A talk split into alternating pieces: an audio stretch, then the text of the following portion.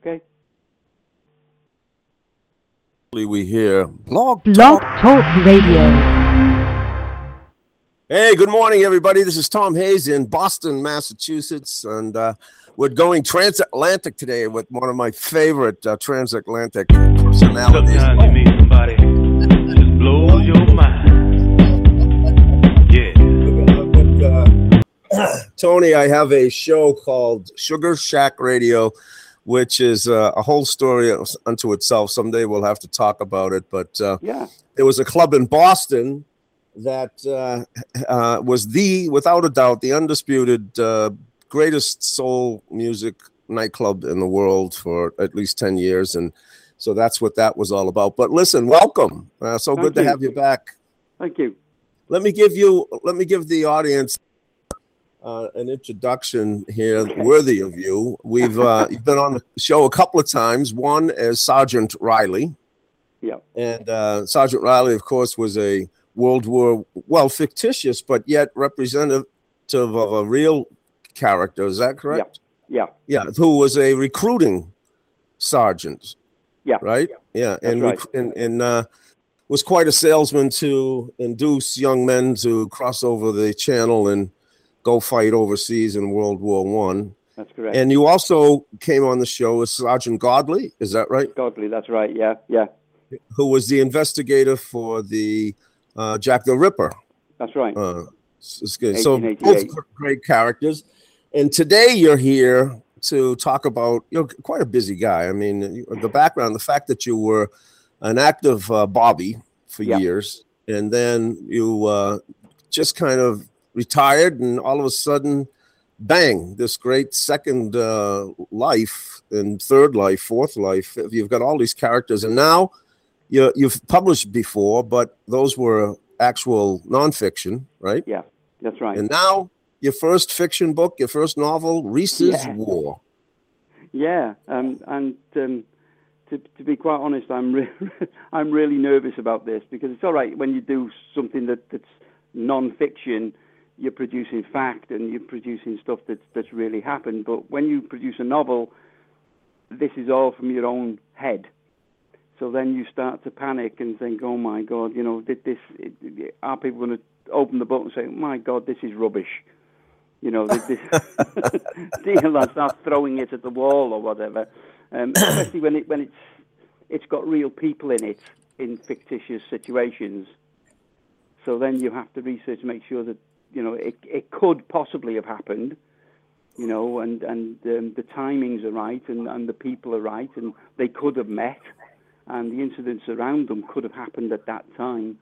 Um, so the research is is again paramount to go into it but but it's still quite a, a nerve-wracking experience when you're putting your thoughts out there for other people to read, um, and um, and come back at you and say, well, you know, this is nonsense. so you're panicking a little bit.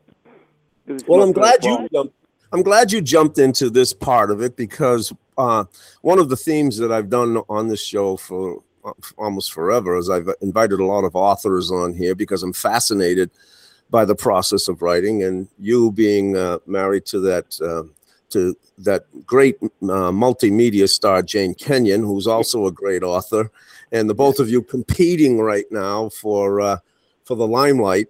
Um, Yeah, it's four two.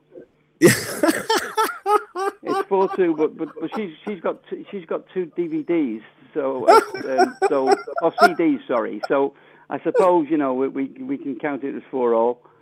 Um, but we, we're, we're still going. We're still. I've, I've got another one on the computer, so we, you know, so we're still fighting about it, really. But, um, yes. well, as a, as a, as a true as a your experience as a Bobby and of all of the domestics that you must have been called in to uh, put down, and I would just you know you know better than that than to bring that point up. yeah, yeah, yeah. Well, I, I always find it uh, safer not to argue with her. So um, I, I think it's just a case of just you know, yeah, just agree. Well, you, you know that's called winning the battle and losing the war. Yeah, you know. yeah, yeah. That's very true in this house. Very true. As I as she keeps saying, there's only one star in this house, and it's not me. You know, so I- One diva. Yeah. I know my place. Yeah, and she is the diva.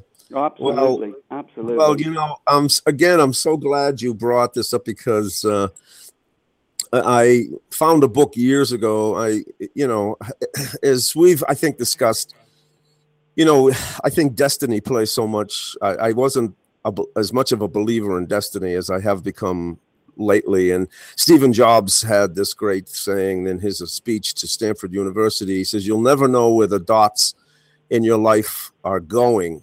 Until Yeah. you get there. And then when you look back, you will see that it all made sense, that the dots connected, the people appeared, the events happened, etc. And so here you are.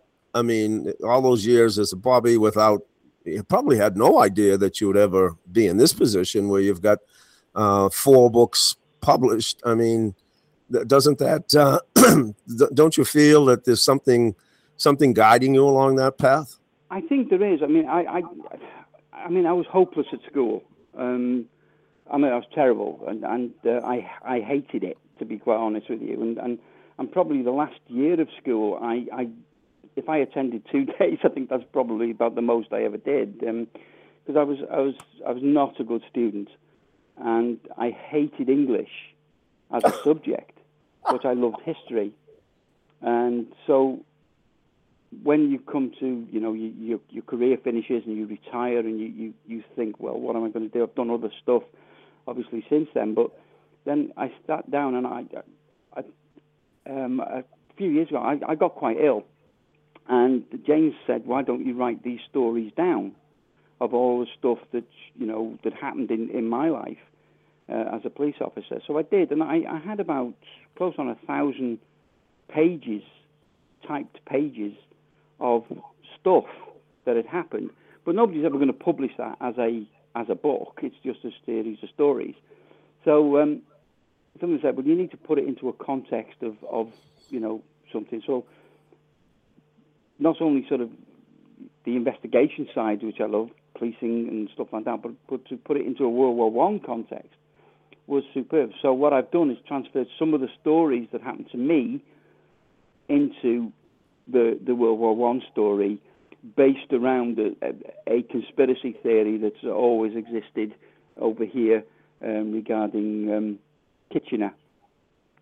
And so what I've done is is I've built in stories surrounding that conspiracy theory um, involving the death of Kitchener with stories of, of real incidents that happened to me over the years. So that's how it that's how it evolved. um, Why don't you, uh, for for us for us uh, Yanks over here, why don't you uh, give us a uh, you know an update on what the the conspiracy is? Well, well, Lord Kitchener was was uh, our minister for war, but he was also um, a general in the army, and we've never sat. It's never so comfortable with us to have military as part of the government. Mm. Um, you know, so so there was always a suspicion um, about uh, about the guy. I mean, whether he was good or bad at his job um, is is by the by. But he was a military guy, so and he was minister for war. Um, and things weren't going too well in 1915, so he was sent to see our allies, Russia. And off he goes. Uh, I set sail uh, on in one of our boats, and the boat hit a mine on the way to Russia and sank with all hands. And um, so this conspiracy theory arose was that did he accidentally hit a mine? Did we Ah. tell the Germans where he was, or did we actually sink him ourselves? Ah, So there's this this conspiracy theory arose, and what I've done is is is kind of developed that as a theme. As whether Wonderful. was, uh, whether you know, did we really bump him off, or was it a pure accident that his ship hit the mine? Right. That, that's where we've taken that. But I've Well, got- we have something sim- similar here in the states as, as to whether Roosevelt knew about Pearl Harbor beforehand or not. Yeah, yeah. I mean, did, did he did he let that happen purely simply to, to bring us into you into the war? You know, because we have the same about the First World War. You know, did, did Woodrow Wilson would he have come in? You know, without the Lus- Lusitania and, and stuff like that? So there's Right. all sorts of other theories that that are great. I love conspiracy theories. I mean, I just love them. When you look at 9/11, for instance, or you look at um, Princess Diana, or I just love reading about conspiracy theories and, and then trying to debunk them. You know, Right. And so it, it's it's all about um, developing that. And what I've done then is put a very naive 1916 policeman from a, who was stationed in a very small Welsh village, thrown him into the mix with regard to this conspiracy theory surrounding Kitchener. So Wow. then I can get the the because I was a Welsh police officer. So you know, it, it, he then can develop on from his naivety, being thrown into some big mix of governmental chicanery uh, and trying to work his way through that. So um, it, it it it took on a life of its own actually. Once once it started, and I was quite surprised um, that it then I, I'd read it afterwards, think where did that come from? I was quite amazed at myself. I said, "Well, wow, that was clever. Where did that? Where did that? It was like it. It was. It wasn't me, if you know what I mean. It, I, it's like as if I was guided by something. You talked about destiny earlier on. It was like as if you know something was guiding me along along a path. Well, I'm Um, beam I'm beaming here because uh, this confirms everything that I've experienced about writing and uh, what I've you know spent years reading books about writing. Obviously, I'm being drawn and I'm writing a novel myself right now. And yeah, the, you know, the, the, the for people who haven't reached that point in their writing or whatever, you um, you understand what uh, Steven Pressfield, who wrote The Legend of Bagger Vance and Yeah. etc. And he wrote a book called The War of Art, and he talks about the muse. And he says, whether you want to believe it or not, it is real, it does exist, and uh, the magic happens just as you said. Uh, all of a sudden, you're right. You you sit there and you're saying, "Wh- wh- wh- who who is this? You know, what is Yeah. this? Where did this come from? And and I I, I hark back to my school days and, and being this terrible terrible student, um, and I I I remember my English teacher saying, Davies, you'll never amount to anything in your life, and. Um, I just wish she was still alive so I could send him a books. You know, look at this. But, but I found, I mean, I didn't find education until I was in my thirties. Um, so I I become a police officer really because it was a job nobody wanted to do in the 1970s, and I think if you, I think you have the American version of, of Life on Mars, um, a, a TV program. It's it's a guy from today goes back to 1973. Well, when it came out here, um, it, that was my police station in 1973. Wow. I joined in 1970. So the, the, the whole ethos of, of policing was different in those days, and and um, it, it, the stories that you've got in your head as a result of that. You know, I just sat down, and the book took me six weeks to write. That's it. Yeah, How many pages? um, it's 400 and Oh my gosh. yeah, it it just once I sat down and, and, and looked at it and thought, right here we go. It just it just came out. It just flowed, and and, and I've always had a love of World War One, as we know. I mean, it, it's it's a passion of mine, um, and it, it was I don't know, just just just just came out. It just and but I write at night, so I start writing at ten o'clock at night, Mm-hmm.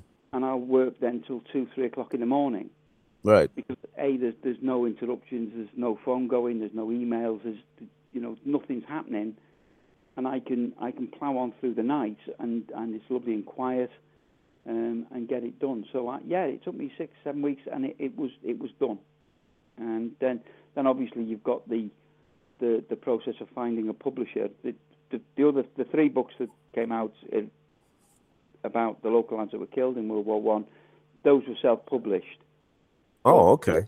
but this one is actually being published by a publisher, so it's it's slightly different. So it's taken a while to get you know, you have to then plan a cover. Well, congratulations! So you uh, you finally hit the, the real marks. They were actually, Yeah, I'm not know, Dan Brown yet though, but um, yeah, yeah, it's, it's being published by a publisher, which, which I'm really pleased about. My goodness, that's uh, that's a heck. You're right. That uh, that teacher should be alive right now for you to Yeah. I just wish he was. I mean, so I could, you know, just show her. Look, look what I Yeah, well, well, this is um, g- uh, uh, you know, now. Well, be, let's get this away. I'd hate to do the show and not tell people how to to get the book. All right, it, it, it's called Rhys's War. Um, it's it's out in ten days' time, and it will be on Amazon, and it will be uh, downloadable to devices like Kindle and stuff like that. Um, so and um, so yeah, it'll be out. They they say in ten days, but you know the publishing world is probably you know a little bit longer than that. But that's that's what they've given me. Sort of towards the end of this month, it will be out. Um, How how fantastic! I mean, kudos to you. What a milestone. Yeah, I- I'm. Yeah, I am kind of. As I said earlier on, though, I am a bit kind of nervous about it because it's um, it's a it's a step that um, I never thought I'd be taking. To be quite honest with you, I never thought that you know I'd ever write a novel. And uh, but to anybody that wants to write, there's only one thing to do, and that that's sit down and write. There- There's no other uh, mechanism for it. And everybody says, you know, a lot of people I've spoken to say, well, man, I really want to write a book. Then do it. And That's it doesn't right. matter. I mean, this day and age, you don't need a publisher.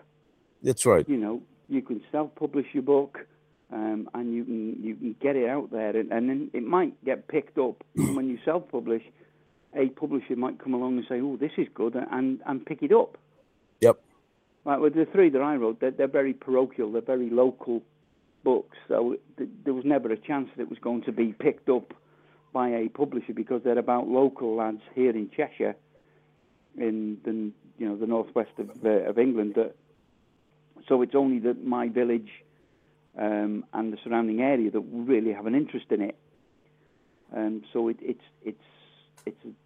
But when you talk about a novel that's got a global aspect to it, um, you, you can you can self-publish it and, and get it out there and, and you know see your name on the book cover, which is, which is a fabulous fabulous feeling. You know, Yep. and, and and it's and it's it's relatively well, it's it's it's completely easy to do now. There's there's no need for for your publisher and stuff like that. If you've got a, a half decent network of people that will, will buy it and broadcast it and put it on social media and, and people will pick it up. Um, so there's no real excuse for saying, well, I, I you know. Well, it it the like it. it is the magic age of all magic ages, in in that sense that there's no there's no dude with a big cigar saying, you know, keep the day job, you know. Yeah. And, and uh, you, you know those days are gone because you can just skirt right by those people. Absolutely, Um, and and you get it out, and you, you you it's your it's your legacy as well. You know that that will remain forever. I mean, when when you produce a book here, and it's probably the same with with the US, you have to send copies to the British Library. You have to send copies to various libraries, who who keep them. And Yeah, exactly. there Exactly. It's forever. yeah, isn't that you know, I mean that's I'm I'm so impressed. I'm so happy for you because it is all of the things that you said. It it's it's an outpouring of your mind combined with the what Carl Jung would call the the um the the the consciousness, the you know the Yeah. and and uh, the, you know the subconscious whatever the muse whatever and it's a co-creation i mean uh, even i think even the uh, the staunchest of um, atheists would sense what you're saying that what is this mysterious thing they can it can be argued forever what it is but the fact Yeah. of the matter is you do reach a point where you understand that you are not writing the book Yeah, you, you're taking on on journeys. Um, I mean, you know, it, you hark back to stuff that I remember my grandfather talking about, and I think we spoke about this before. That, that my grandfather, he was 14 when he joined up, and um, he, in, and it was only after he passed on that that I got his letters and and I I read them, and and it suddenly dawned on me. I'm reading these letters, dated 1916, written from uh, the Western Front, and he was born in 1900. And it Wow. suddenly struck me, hang on a minute, this lad is now 16 years old. He shouldn't have gone to France until he was 19. Right. Um, and looking back on his records um, and stuff that, that he left me here, he joined up at the age of 14. Um, and he he obviously told them he was 18. And then he told me all sorts of stories um, about it. And, and some of those stories have shown up. Um, yes, slightly fictionalized and slightly in the, a different place, perhaps. But they they turned up somewhere. So a lot of the stories that, that he spoke about um, as happening were written in into the book as actually Well, happening. again, you know, I uh, uh, let's go on the premise that uh, you know our life there is a master plan and there is a destiny. So if when you start looking from the statement by Stephen Jobs that if you look backward and you start to see the connections, the dots, your grandfather, uh, your being a Bobby, uh, even you know, uh, even to the point. Let's uh, t- touch on the fact that you weren't feeling good and Jane says, you know, why don't you start writing? What happened then? Did you did your health improve? Yes, it did. I mean, I, I, I ended up, um, I did end up in hospital as a as a result. Now I can't remember which which. Oops, just knocked something over. I, I don't remember which which way round it was. Whether I I'd written before or after I was poorly. I, I can't remember. Uh, whether before I or after I came out of hospital. Um, but uh, I think it was after, and so I was gradually getting better. But it was a case of of doing something because I, was- I was kind of vegetating really. You know, I was sitting there watching the, the TV or, or whatever. And Jane came up with the idea, look, you know, you tell all these stories, and I am a bit of a raconteur. I do tell stories. Um, so she said, go and write them down. Otherwise, you'll you'll forget them or they'll they'll disappear into the ether. So that's when I started. And yes, I, I did get better. It was quite a cathartic thing uh, to do to, to, to get these stories out. Some are funny, some are tragic, some are horrendous, um, but they're all out there now in, in one sort of mass. Um, and so I, I've, as I say, th- th- it was a cathartic experience to, to get rid of this stuff and out, out onto paper. And it's still sort of sitting inside my computer somewhere that's uh, waiting for the next installment. So so it it it became writing also then can we, you know, I'm going to make a judgment or a statement that in a way it was a healing experience.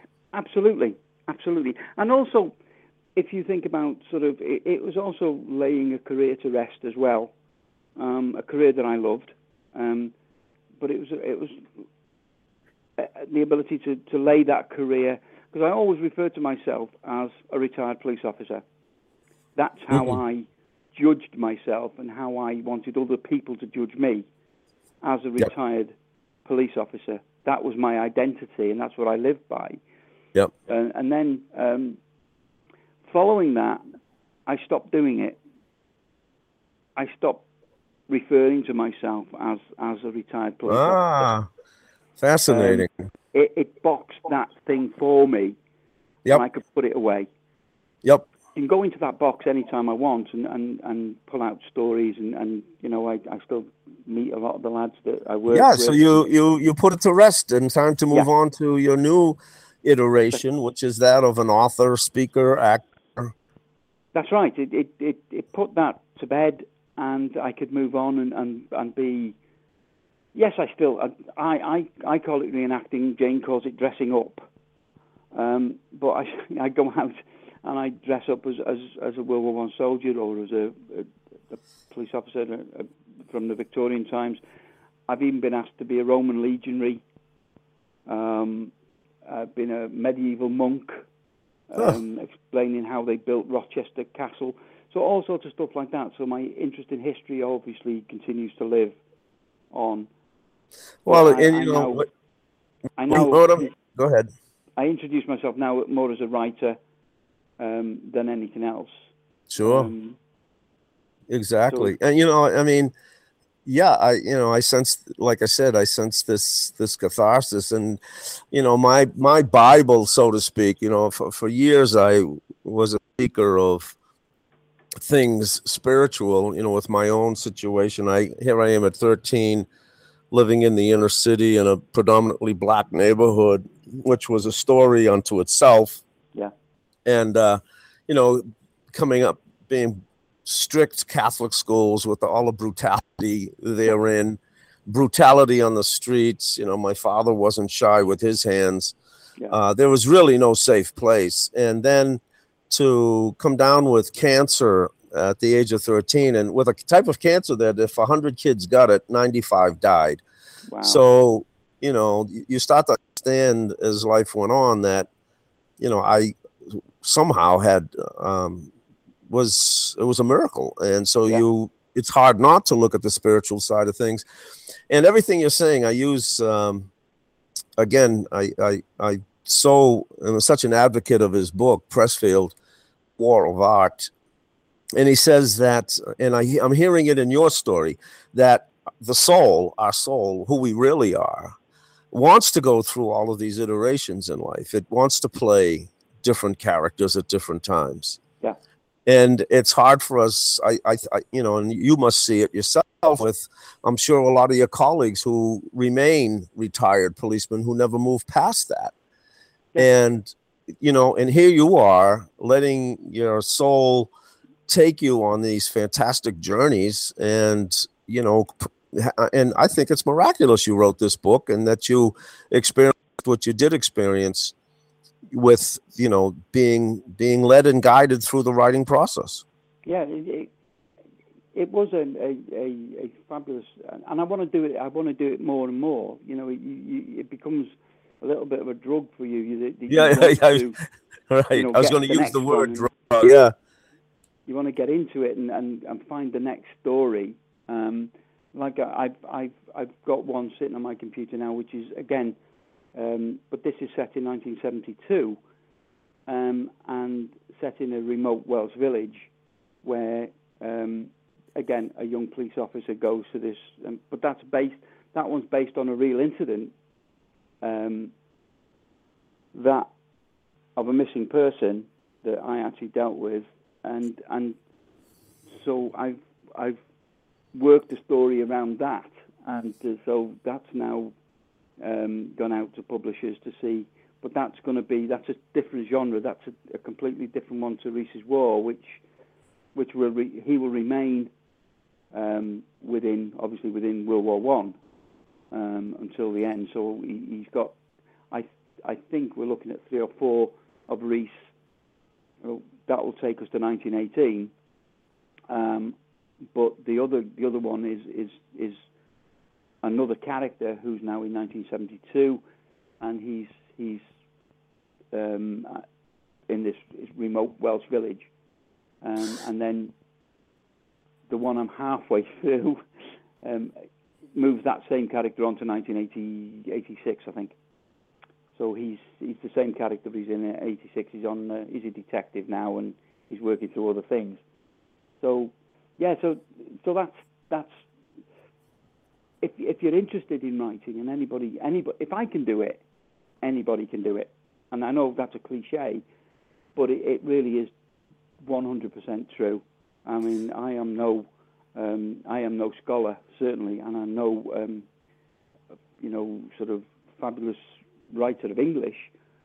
Having said that, you know, once you've written it and you give it to somebody else and they read through it and they look at it and, you know, perhaps grammatically you, you, you put something wrong or whatever, they can come back to you and say, well, this is wrong, that's wrong grammatically and change that. that.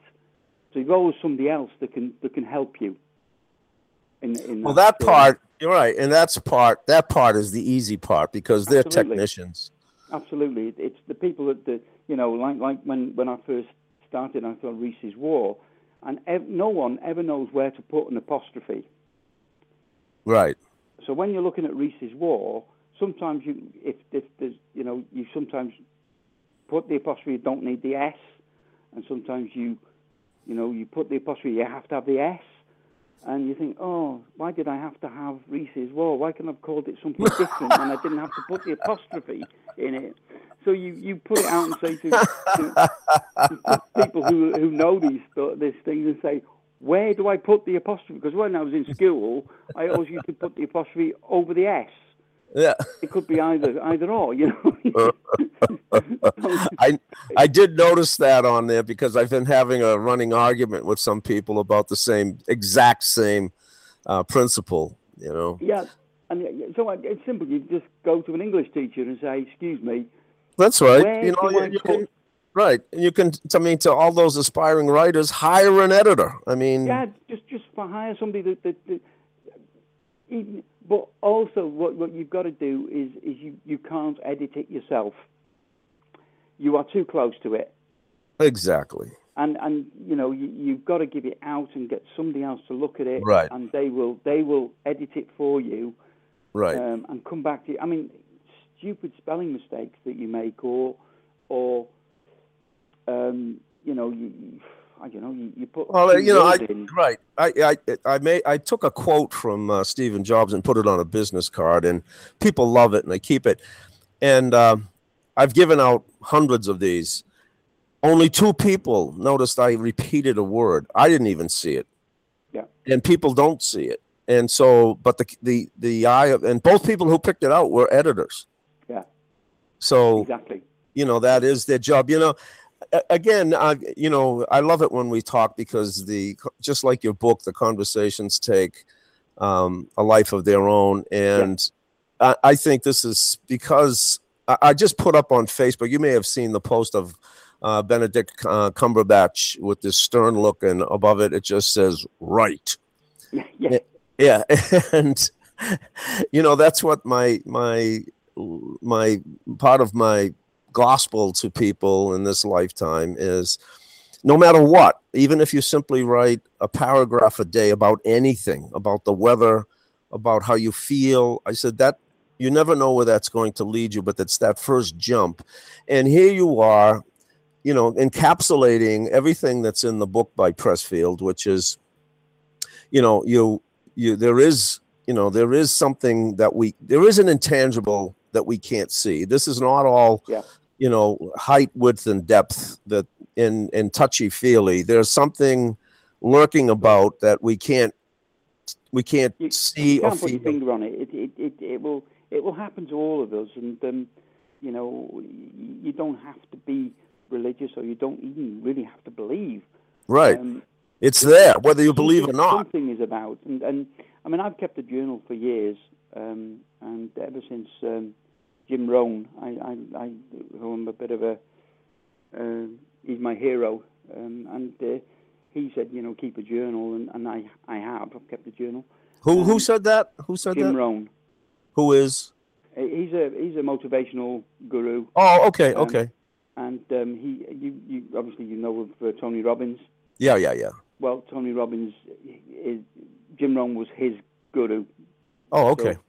Um, so he he always said you keep a journal, and um, and I think and and and Mae West I think said it a great thing, didn't she? When she said, uh, uh, "If you keep a diary, one day it will keep you." yeah and, it's uh, true. It it it does. I mean, it, there's stuff in there that, that I think that that's interesting. We can use, and we can you know we can write about that, and um, and I always carry a notebook with me now mm-hmm if I see something, I'll just make a quick note because you Yep. know, you, your memory's fallible. You, you, Exactly. As police officers, we always carried a notebook, yep and uh, that that notebook, you know, we, you've got stuff in there that's, um, you know, you, you needed to remember and, and stuff and evidence and whatever.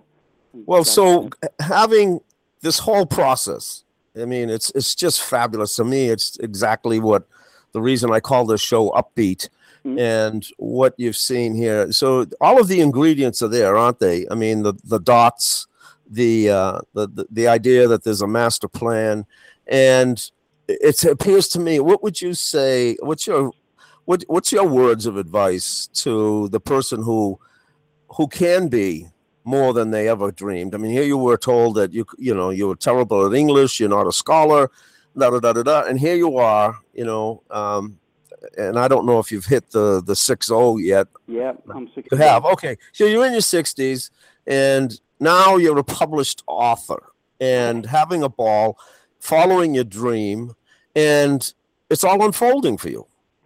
Yeah, and, and, the other the other thing that, that people think about about writing books is is you know unless you unless you're Dan Brown, don't think you're going to make a, an absolute fortune straight off.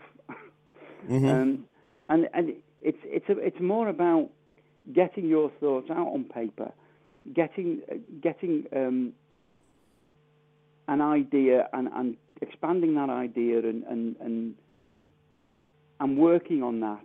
It, it's more um, it's very very personal. Obviously, it, it's it's quite a solitary existence as well. Oh yeah. Um, you know, you, you've got to like a bit of loneliness really because you're you're there. And, Well, and- Yeah, but talk about that for a minute. It- It's solitary in a sense, but then when you start connecting with this thing, you're not so all alone, are you? you, you don't feel lonely. That that's the strange part is that you never feel lonely, even though you are alone. You know, you're sitting here, like we we live kind of in the middle of the country. Um, you know, there's, there's, we're not within a very small village, and we're on the outskirts of that very small village, um, surrounded by trees and no neighbours and whatever. So it's quite a lonely house anyway. And there's only Jane and I now here. But when you and it, you know, two o'clock in the morning, when I'm sitting in my office and you've got a blank screen in front of you, and you think, right, where am I going today? And and one of the things that I wrote about with with the one I'm writing at the moment, I just sat with this blank screen in front of me, and it was hammering down with rain. And I had an idea of where what I wanted to write about, um, and I said, where would I like to go? And and at that time, Jane and I were just about to go to Italy when I started it, because I put it on hold for a while while everything else was happening. So I set I set part of this in Italy. So I went to Italy, in in, in my mind, um, Ah. and then I, I started researching because it starts off in, in sort of Naples, and, and we go to onto Sicily, and and so I was actually in Italy researching, you know, looking at town maps of, of, of Milan or, or a little place called Timosora in on, on on Sicily, and so I was actually in Italy while it was belting down with rain here in Cheshire. So you you could take yourself out of it, you know, and you can look at other places and set it in some exotic location, um, which takes a takes you out of yourself, and and even removes you from the country you're actually sitting in.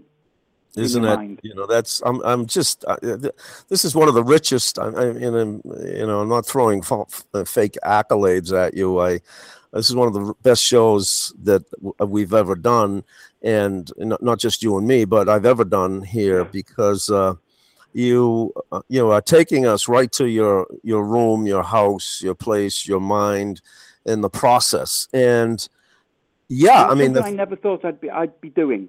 That, that's, Right. That's what I have to sort of. Well, I, I tell people that all the time. I said, you know, you think you have a choice. I said, um, in my mind, I, I came out of university with a master's degree in economics and was going to go to work for a giant corporation and be their economist, and ended up being a stand-up comedian. And you know, and and I had never ever did I have the intentionality of that Yeah. that I was guided and brought there. And and just to throw this in because I think it's um, when they talked to Keith Richards once about creativity, and he dreamed uh, satisfaction. He dreamed it. Um, they said to him, you know, I'll talk about creativity. He says, well, he says the songs are written already written, mate. All you got to do is put up your antennae and go grab them. Yeah. And so the books, I think what you're saying and what uh, so many great authors have said is the book is written, just put up the antennae and it will come to you. the stories are there.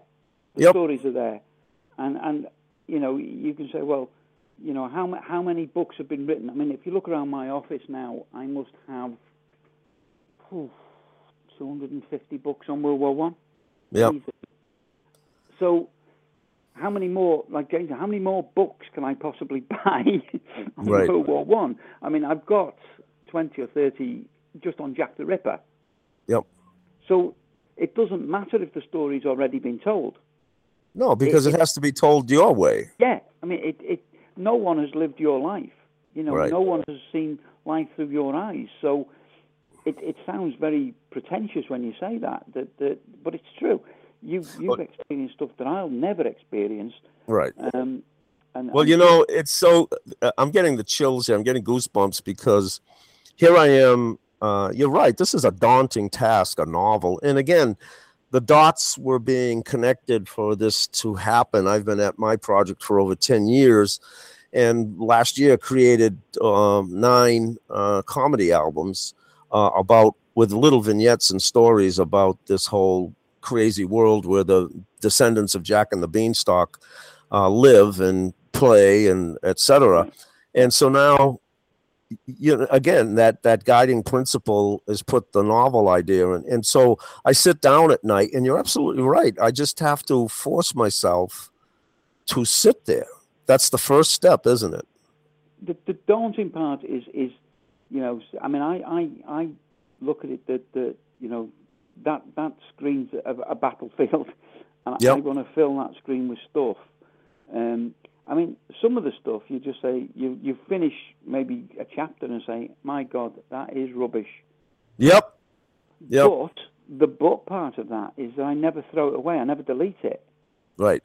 I just file it away because Yep. there, there's little parts of that that you think, what Yep. that, oh, that, that, where did I write that? And you Right. pull that piece out, and, and it fits perfectly somewhere else. Yep. So you, you may look at it and think, my God, that, that, I, that was terrible. And don't worry about the writing. The writing is, is not the issue. It, it's, it's, it's getting the thoughts down on paper. And, and, you know, once you've got fabulous thoughts down on paper, and if you don't feel that you can write, get a ghostwriter to write it. Yep. You know, it, it, if you don't feel comfortable enough that, that you have the capacity to write, but you've got the thoughts there, get the thoughts out, and go find a ghostwriter to write your write your your thing because they love to do that, and they love to put your thoughts down on paper. Um, it's it's a the poor relation, if you will. Not that I'm denigrating ghostwriters at all, but but the the primary thing is is for you to write it and get your writing down. If you don't feel comfortable with that, you, something is, is stopping you, then employ the services of, of, of, of a ghostwriter. Because they're, Yeah, they're I- there, and, they, they um, will help you all, right the way through it, but it's still your story, Exactly. still your words. Well, I think, yeah, and I think though that um, you'll find that, um, and and I, I think that's a great uh, alternative because you're right. There's some people who just don't have it. Um, they have the story, know, but they can't put it down, they can't verbalize it, Right. they can't get it out. right. But Right. if you find a, a decent ghostwriter who will sit, listen to you, and then produce this this book that is your thoughts, that that you know, so like we said at the at the outset, there are ways and means around everything. You Yep, know, the, the, exactly. in this day and age, and and that person doesn't have to be down the road anymore. You know, Right. they can have your manuscript within a millisecond. Right. You know, you just bang it up on a, as an attachment on an email, and he's got him. He, he could be in New Zealand. You know, it, Exactly. It's it's it's. But the idea is that you you sit and you, if you the amount of people who said, "Oh, I wish I wish I had write a book." Please write it. You know, it, Yep. because the, the the more, I mean, I I don't know how many books Jane and I have got. Um, it it ranges in, in the thousands, um, because we are voracious readers, um, and uh, but totally different subjects. I mean, we couldn't be any further apart in our reading. You know, it's very rare that we'll find a book that will pass between one another.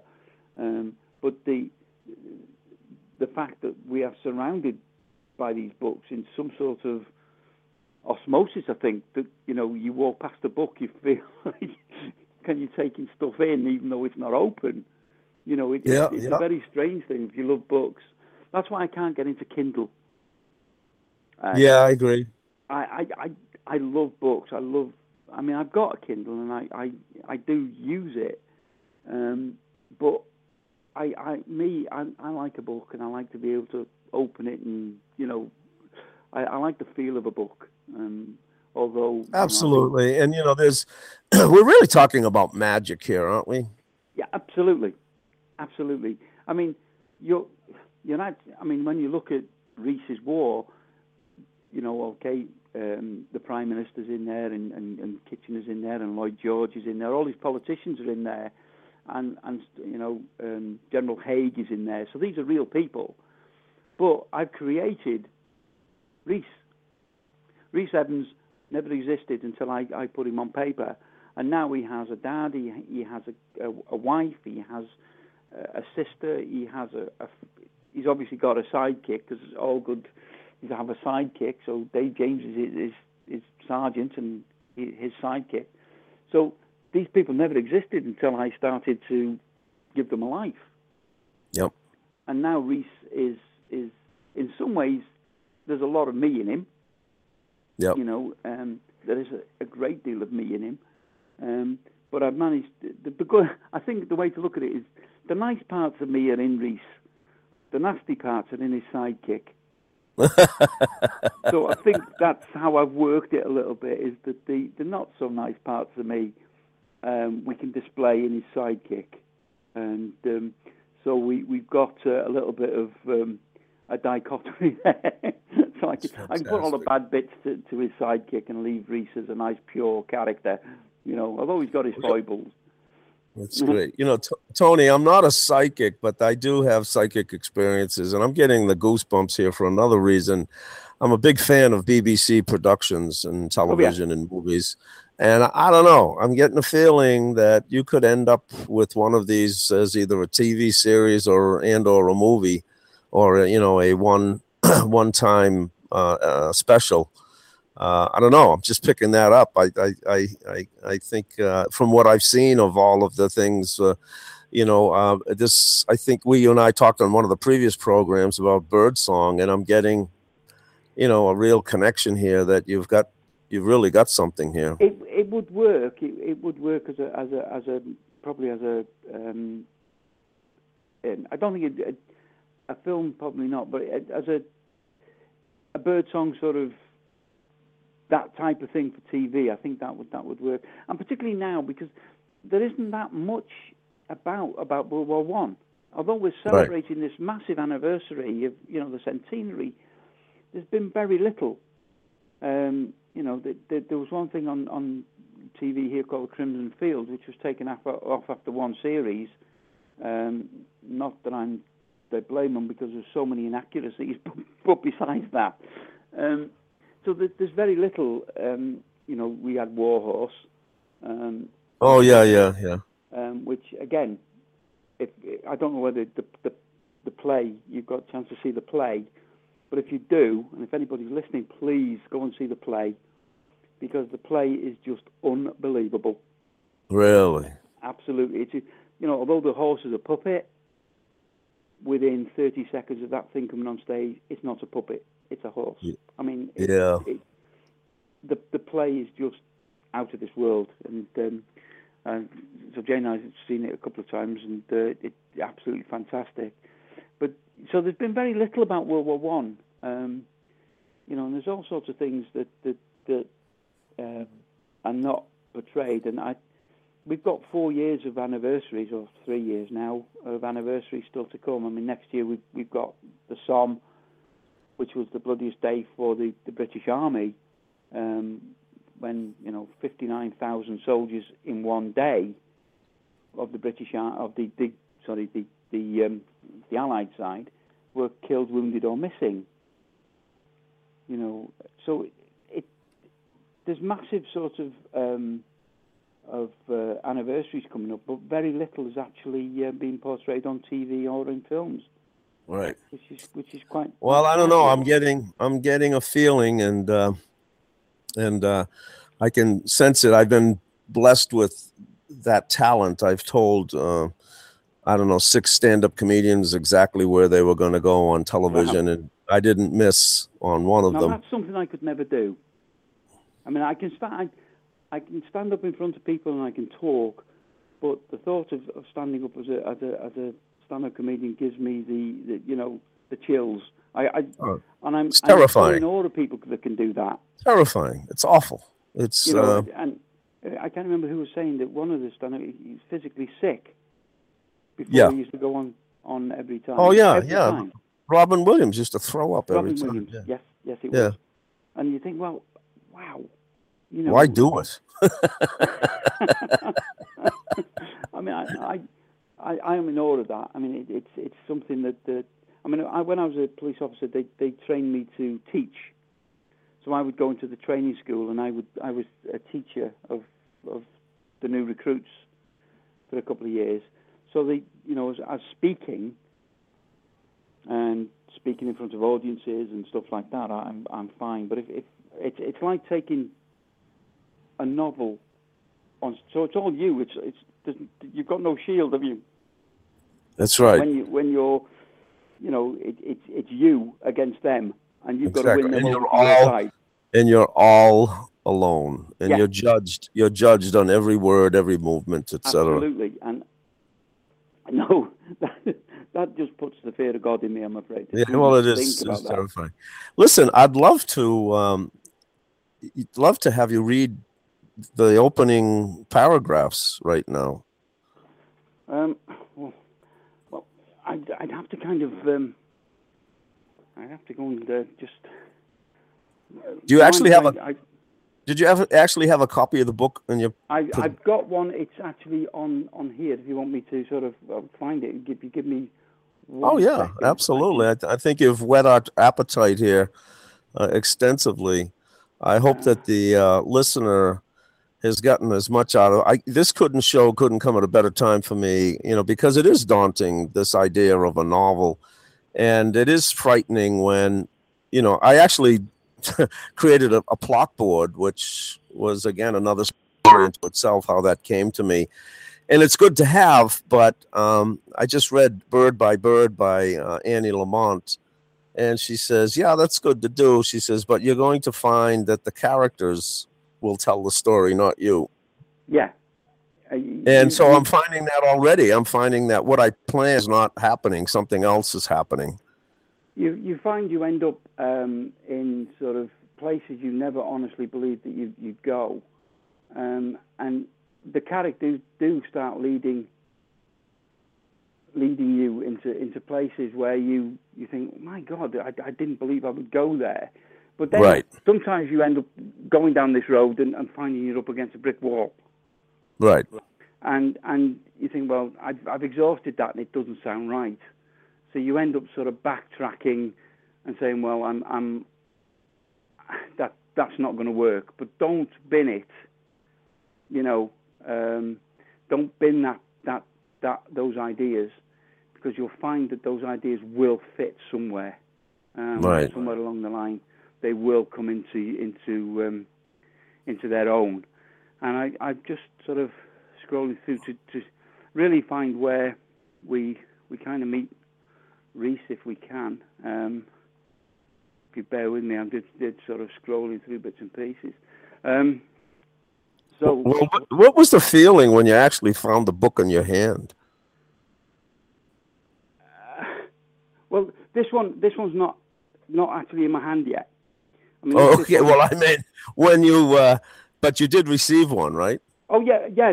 I've got the the, the, the, the mock-up copy, and Yeah. and I I read through. it. I mean, it's still so strange. I mean, again, we talk about getting it somebody else to look at it, because just on the back of the book, I put um, something about Earl Haig did this, this, and this, and to me that was fine. Blah blah blah. And then somebody that was looking at the book said, "Do you know that you remember, of course, that Earl Haig."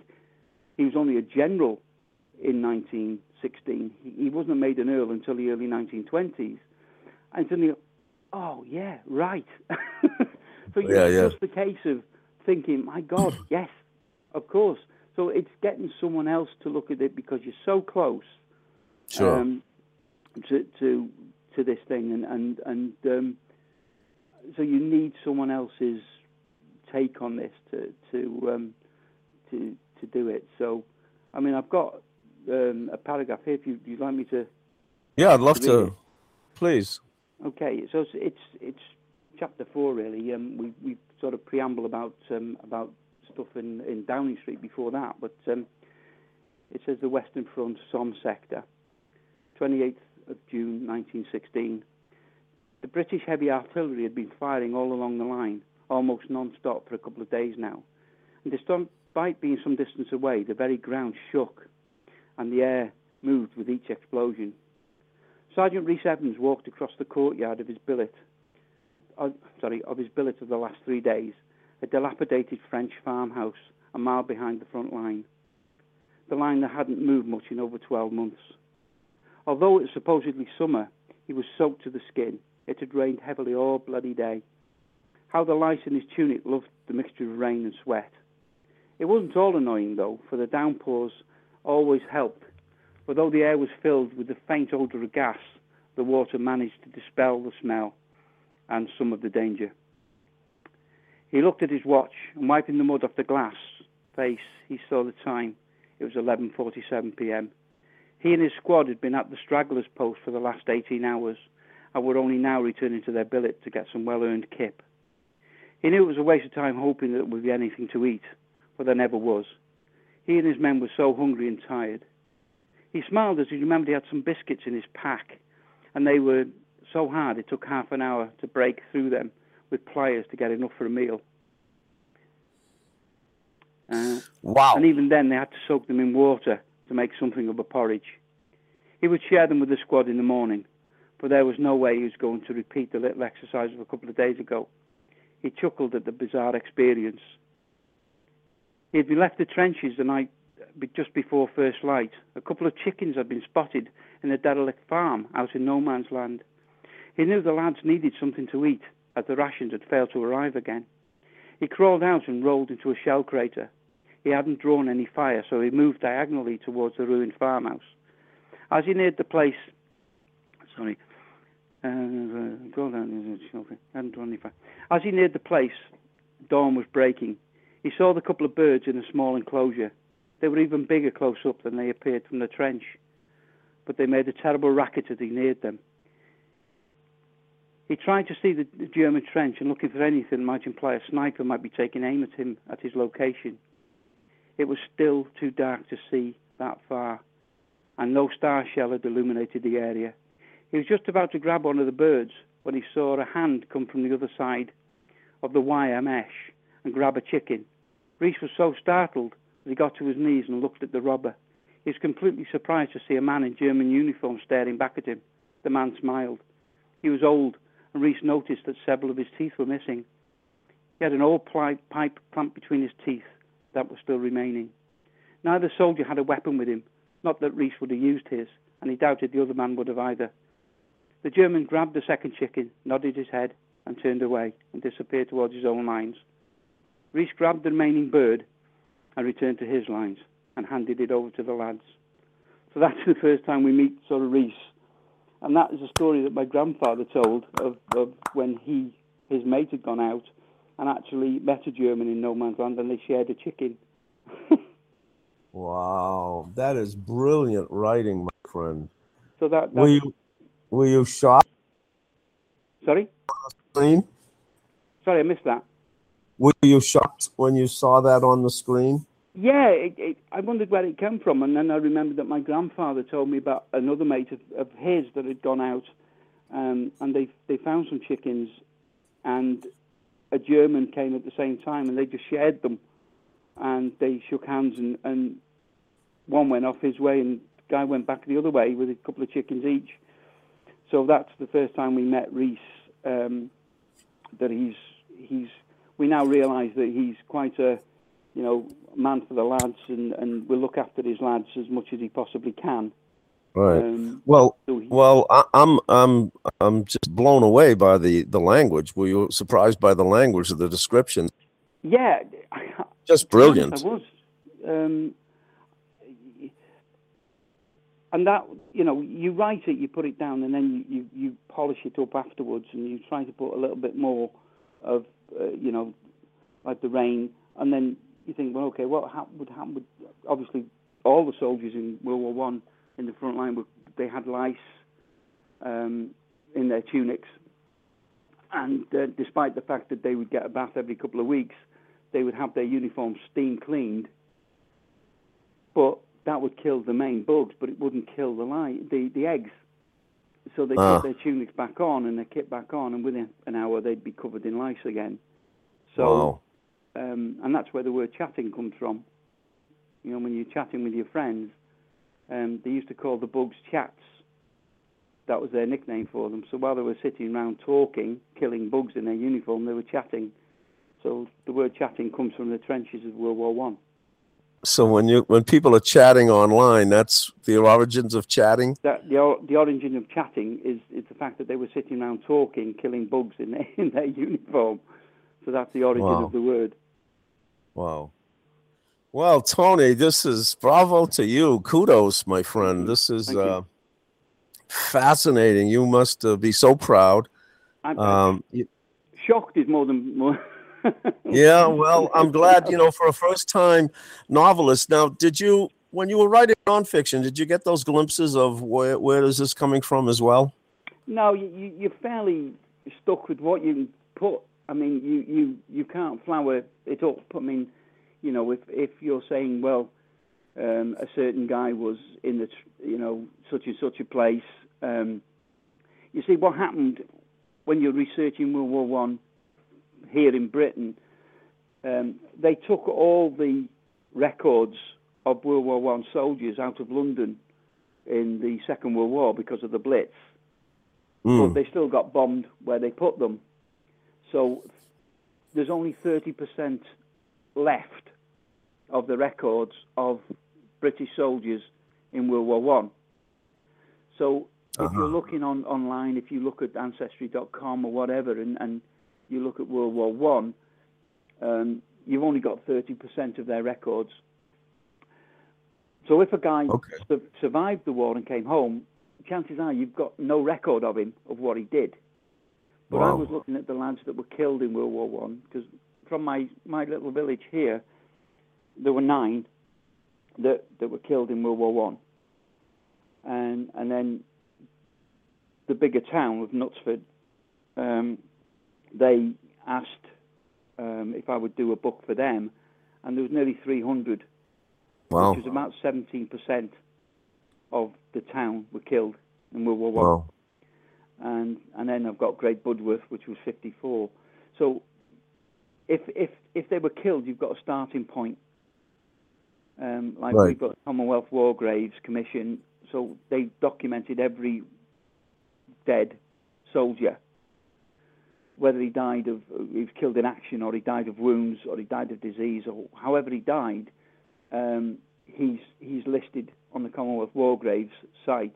So you've got a starting point. You know he died on this day. Um, Right. You know whether he was killed in action. If he was killed in action, you've got a day. So then you can go to the war diaries of the, the regiments and say, well, he was killed on this day. What was happening? Right. So you've got, a, you know, you can work your way through from there. But if he came home, the chances are you're not going to find much uh, much records of him. you know, Interesting. um, because they've all been destroyed, or, or 70 Well, destroyed. I tell you what, I can't wait to get my hands on this book. And uh, you said in what about a couple of weeks, Amazon yeah, will yeah, be able I- to. They say 10 days, but but I, I'm looking at. So now, is the book will the book be um, published on demand if you want a physical book? Oh yeah, you, yeah, and you can you can order it from Amazon. I mean, it'll be on Amazon. Um, it'll, it'll be you know um, it'll be there will be a Kindle version of it, you know, for for downloading. Um, so if you wanted a, the physical book, you know, and I I think I think they they actually give me a hundred. Oh, Um, okay. So they so the publisher has actually um, published a certain amount of volumes already. Yeah. Oh, yeah. They, they'll be they, they'll be published and they'll be on Amazon. Um, they'll be all over the place. So I, I don't quite know what the um, the the I don't quite know what their side of it is, um, but you you know they they will you buy them from Amazon and you, you're buying it from the publisher, and uh, you know for me it's just royalties. Um, Yeah. but uh, Now, you know what about um, what about you know in uh, England itself? Will they be in the bookstores? Yeah yeah. Oh, the- my the goodness. Waterstones. Good, good Um, for you. So you're going to be doing some some book signings. Yeah, I, I've been asked to do a do a couple, and um, I, I always find that terribly pretentious. I, you know, I feel very sort of oh my goodness. Um, yeah, beautiful. uh, and so I'll be doing some book signing around and about, and uh, you know, but I and um, I've been asked, you know, sort of the um, the local TV channel has, has asked if I'll do an interview when it's Nice. out and and stuff like Nice. that. No So- wonder Jane is no, no wonder Jane is jealous. You are you are becoming a star. Yeah, oh no, don't, don't say that. Do not, don't say that in her presence. You know, it, it's, no, I can't say that at all. I'm, I, you know, I have to meekly bow and scrape. No, no, no, don't say that. No, it's, uh, it's so funny because you know you, you sort of both of us are doing such different things that, that we were just just sort of a couple of years ago. You know, that, that we've we've really moved different ways and and we were hoping to get away uh, for a break, and that's not going to happen now till Christmas because she's so busy with her stuff, and I'm so busy with this that we're not going to get away. So it's um, we've not been away now for on holiday for think, two, maybe three years. Isn't uh, that you know? Yeah. Well, you did go, but you did go to Spain, right? Where she wrote. Oh well, yeah, but that was she. She that was a year ago, um, year to now, and she came back Oh. with two books. She's written Yeah. two books in a month. Um, Wow. Which was just amazing, and um, I mean her books. If you if anybody looks at um, you know looks on Amazon for Jane Kenyon, um, her books are all about for, are women centric. Um, Yep. so it's it's a completely different thing than than um, than for the mine. Um, but yeah, so as I say, it's still four two in publishing, but uh, she's she's still got those CDs. So you know we we're kind Great. of battling it out really. You know, we before we went on air, I want you to tell. Um, I'll set it up for you. You broke your wrist a couple of weeks ago. yeah, And, on the uh, fourth of July, I uh, hasten to add. Oh, well, you never know what was involved there. But so, why don't you tell the story? I think it was extremely humorous. What Oh. um, what happened? Yeah, well, in in my town of Knutsford, it's got it's got a very long history stretching back two thousand years. Really, um, the Romans were here, and um, so uh, once a year they have what they call the, the promenades, where there's a lot of historical characters out about. We've got you know like highwaymen that used to live here and various people. Mister Mister uh, Rolls of Rolls Royce, was it Mister Royce? One of the two of them anyway used to live here. Um, so we had all these people um, sort of reenacting these people, and we there was ten of us as World War One soldiers, and we were marching down the street. It looked very impressive, and um, we had a break, and I went into a local shop for some water for the guys, and I went. I just slipped. I sailed across the um, across the, the shop and landed on on my side on my wrist. I broke it in two places, but there's nothing I could do about it. I couldn't I couldn't stop because we were performing all day. So I broke it at um, at about half past three, and I got to hospital about half past nine in the evening. And of course, I was in World War One kit. I was, you know, the puttees, the, whole nine yards. And uh, well, I walked in, and the, the guy looked at me, and uh, he said, uh, "Hang on a minute, you're hundred years late." I was hundred years late." Uh, and then he shouted at me for the fact that I'd not got it done straight away. So he said, "Hang on, you're hundred years and six hours late now." Well, then, and he also said that the kind of medicine they practiced, practiced maybe. yeah, little- he, said, uh, he stood up and said he's, he, he's going to get some leeches. Put some leeches on my wrist. Yeah, yeah. The sarcasm I could have done without, you know, but there you go. Tony, this has been a fabulous, fabulous show. I hope that all the aspiring writers people who are writers uh, get the book out, get the story out. You all have a Absolutely. And- And, It's if a- anybody, you know, anybody wants sort of pick my brain or whatever, I don't say I'm I'm I'm an expert because I was always told that no, there's no such thing as an expert because an X is a has been and a spurt is a drip under pressure. So you know, don't don't ever propose to be an expert, but you know, if, if I can help, if anybody wants any anything at all, you know, um, they can contact me by email, um, and it's you know Tony at TonyDavies.me. Just drop me a line, and if I can help in any way, I certainly will. Well, you've been a great inspiration, help. You've certainly helped me. You're right. I sit down at night and I find that it just all of a sudden you're looking at the screen and it's filling up, and Yeah. it's almost as though you've got nothing to do with it. Absolutely, you, It's you, it's almost hard to discern whether you're writing or reading. you're just you're just a vehicle for, for whatever thoughts are coming through. Um, Yep. And and once you understand that, and if you let let it go, um, you'll you'll find all sorts of stuff that, that's coming out of you that that uh, you know you never thought was there. And, and I certainly am you know an example of that because I, I am I am certainly no scholar. Um, I'm certainly no. Um, Well, you you know, certainly write like one, my friend. There's uh, no way that that that opening description is just it's it's grabbed me to be extremely curious as to what happens here. I mean, you've brilliant opening. Um, Thank you. Thank you. and you know, I'm actually feel myself right there. Um, just brilliant stuff. And you know, again, let me quote Pressfield. You know, you know, basically his thesis is is that there is indeed a muse, and he says the between you and where you want to be and wh- who you want to be is this thing called resistance, and it takes the form of anger and fear and depression and you know self-loathing and alcoholism and drugs and bad relationships and drama. And he said and the only way to deal with that is as you said earlier that you look at the blank screen realize it is a as- it is a war it is a battle and he says you have to go to war with it and you have to just do the work Absolutely, and and the thing is, like I- like I said, you know, you, you want to write. No one's going to write that book for you. I mean, unless you're, you know, some sort of celebrity that, and and they want to put your life out there. No one's going to write it for you. So, you know, it's it's your whether it's going to be the story of your life or whether it's going to be an idea you've got that you, you think would make a fantastic novel. The world wants more books. There can never be there can never be enough of books. So everybody's got a thought, everybody's got a, an idea, um, and it, even if it's you know a straight rational book that you think, well, that I could that's you know I can do this, and it's rational. It's it's or if it's something Asimov, it could be totally off the wall science fiction.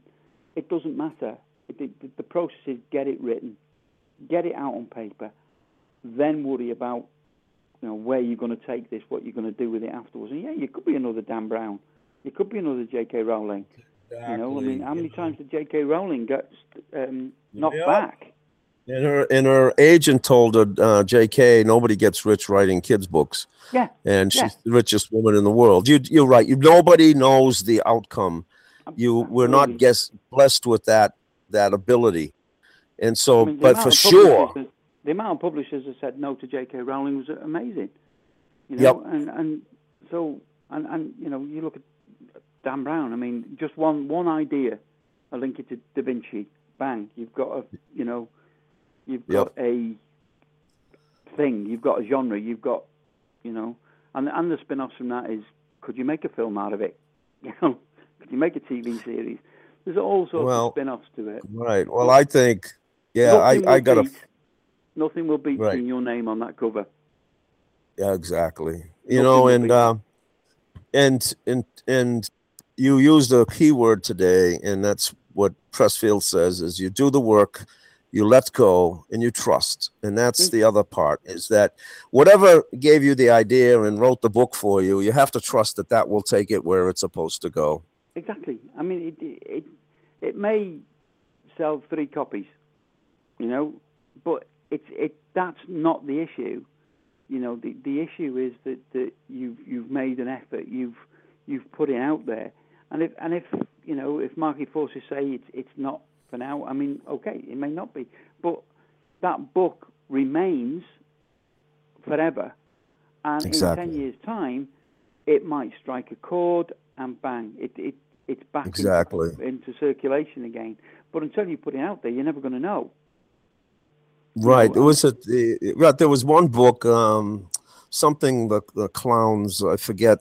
The the author waited two years. Nothing happened. He killed himself, but his mother stayed with it. Ten years later, the book is a bestseller. Exactly. I mean, you you you you're looking at. I mean, when I go into when I go into schools and and, and talk to kids um, about the war, they they don't they don't they don't really have a concept of what what, what life was like hundred years ago. Um, so, but they will grow up and they, they, they might remember some lunatic that came in there as some recruiting sergeant and and playing a part, and, and it might trigger something in them to want to read more. And once you've read this, you might want to read a a novel about it, and that's you know that there may be a, a progression there that that you know you, you you've just lit a little light, and, and in ten years' time, somebody might say, "Well, yeah, I want to read more. Uh, I don't want to read too much fact about it. Let's let's try." And there aren't that many, you know. I mean, there are a lot of books on World War One, but there, there aren't a great deal of World War One um, fiction books. Wow. You know, Well, I, I want to find out what happens with this this Brit and this German. Uh, I can't read the book. Um, Tony, always so much fun. I'm glad that we've become internet friends, and yeah, I got a feeling, I really have a feeling that you and I and Jane are going to sit down in some resort somewhere in the world, absolutely, and all and all talk about our books and um, absolutely. and the Get fame that and, and all the fame and glory that should come from that. And I'll only be Jane is great at uh, at building wealth and building and, and having no trouble accepting all of it. And Mm. um, and I, I feel the same way about it all. So uh, let's look to a fantastic future. I'm so glad to be connected to a pushed author, and your advice your advice was fabulous, especially for me and um, I'm going to uh, six weeks. That's unbelievable. And to even think that I could do that in six weeks now has motivated me even more. Absolutely, it's it's there. I mean, you just got to. I think it's just you got to commit. And Yep. You've got to commit and say, you know, because the ideas are there. It's just a matter of putting it on paper. Yep. Um, and and once you once you don't worry about the polishing of it, just get it out there and get it on paper. Yep. Then you can work on on the. Yeah. Well, I mean, stuff. I have all these great quotes. Uh, Hemingway always said, "The first draft, shit." yeah, yeah, yeah. And and I mean, he is one of my one of my favorites. Well, know, and look at his quote. Look at his quote. Mhm. Writing is nothing more than bleeding at the typewriter. Yeah, Yeah. You know, and, and uh, if have you ever seen the film with uh, um, uh, Oliver or uh, what's his name, uh, something Oliver, and it's um, Hemingway and his wife. Uh, I forget her name, and uh, it's a brilliant film. I think. no, uh. Oh, you must see it. It's brilliant. Just uh, Google Hemingway and film, and Right. it will come up. It's it's a phenomenal story of their love life and his career and her career as writers.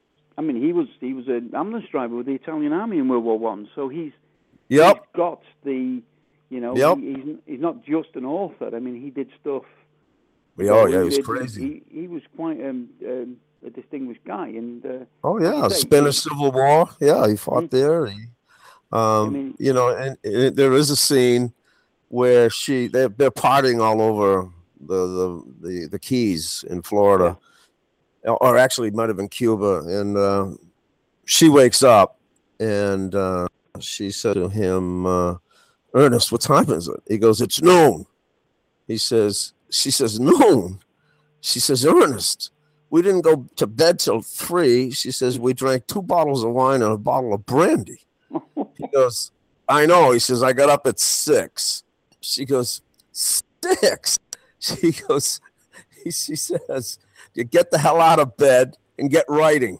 Mm. He says, because then, then he uses that line, because writing is nothing more than standing at the typewriter and bleeding. bleeding. And so you've inspired me to bleed. But but in his case, it was uh, bleeding Scotch. Yeah.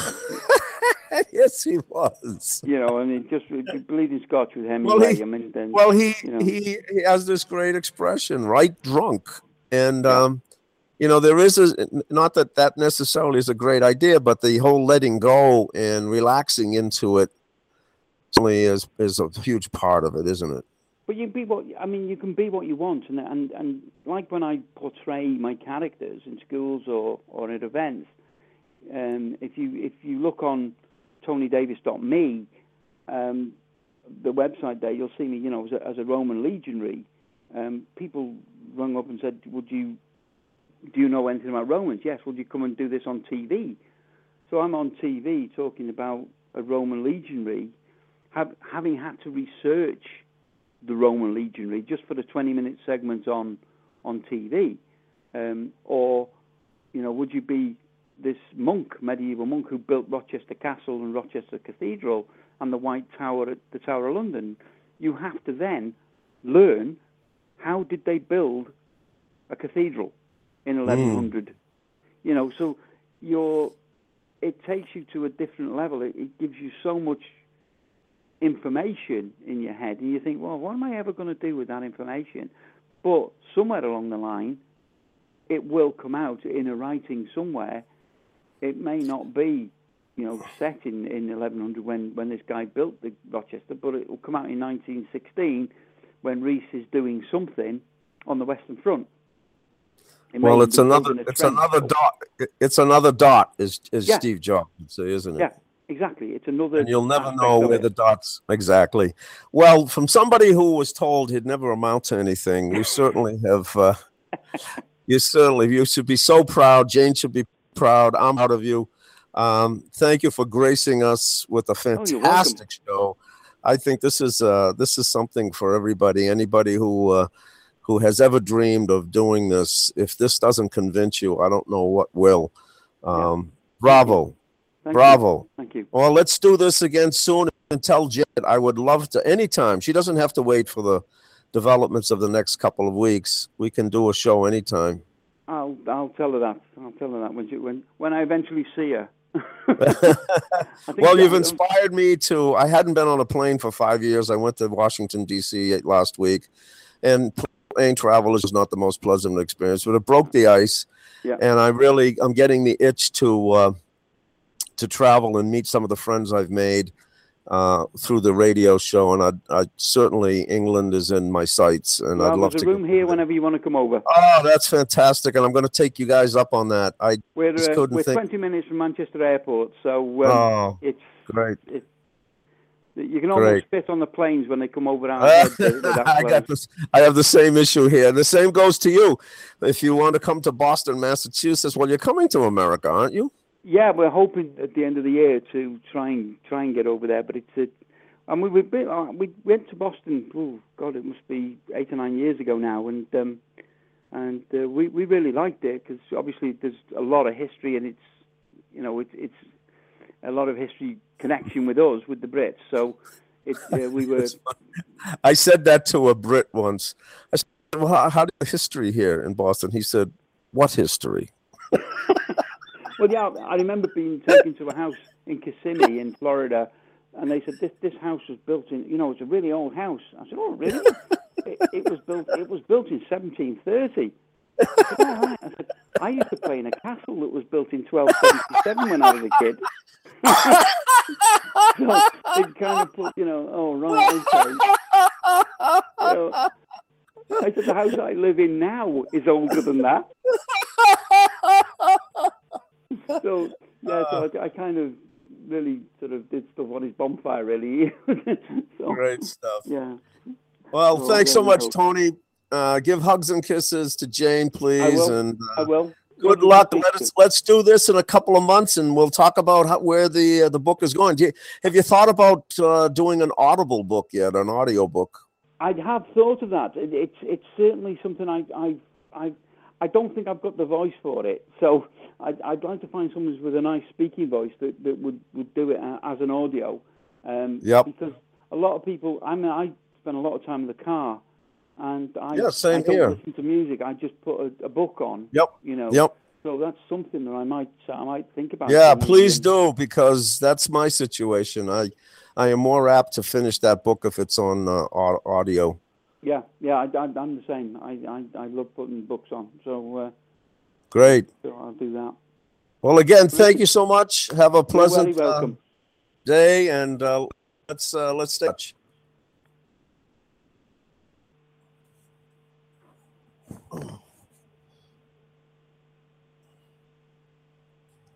And that was before I hit the end episode here.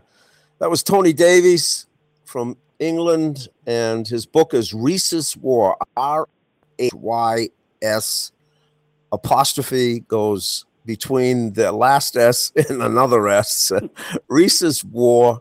Tony Davies, T O N Y D A V I E S. Get it. It's going to be a blast, and uh, I'm going to get it. All right. Thanks so much for you know listening, folks, and I hope you got as much out of it as I did. God bless and have a beautiful summer day.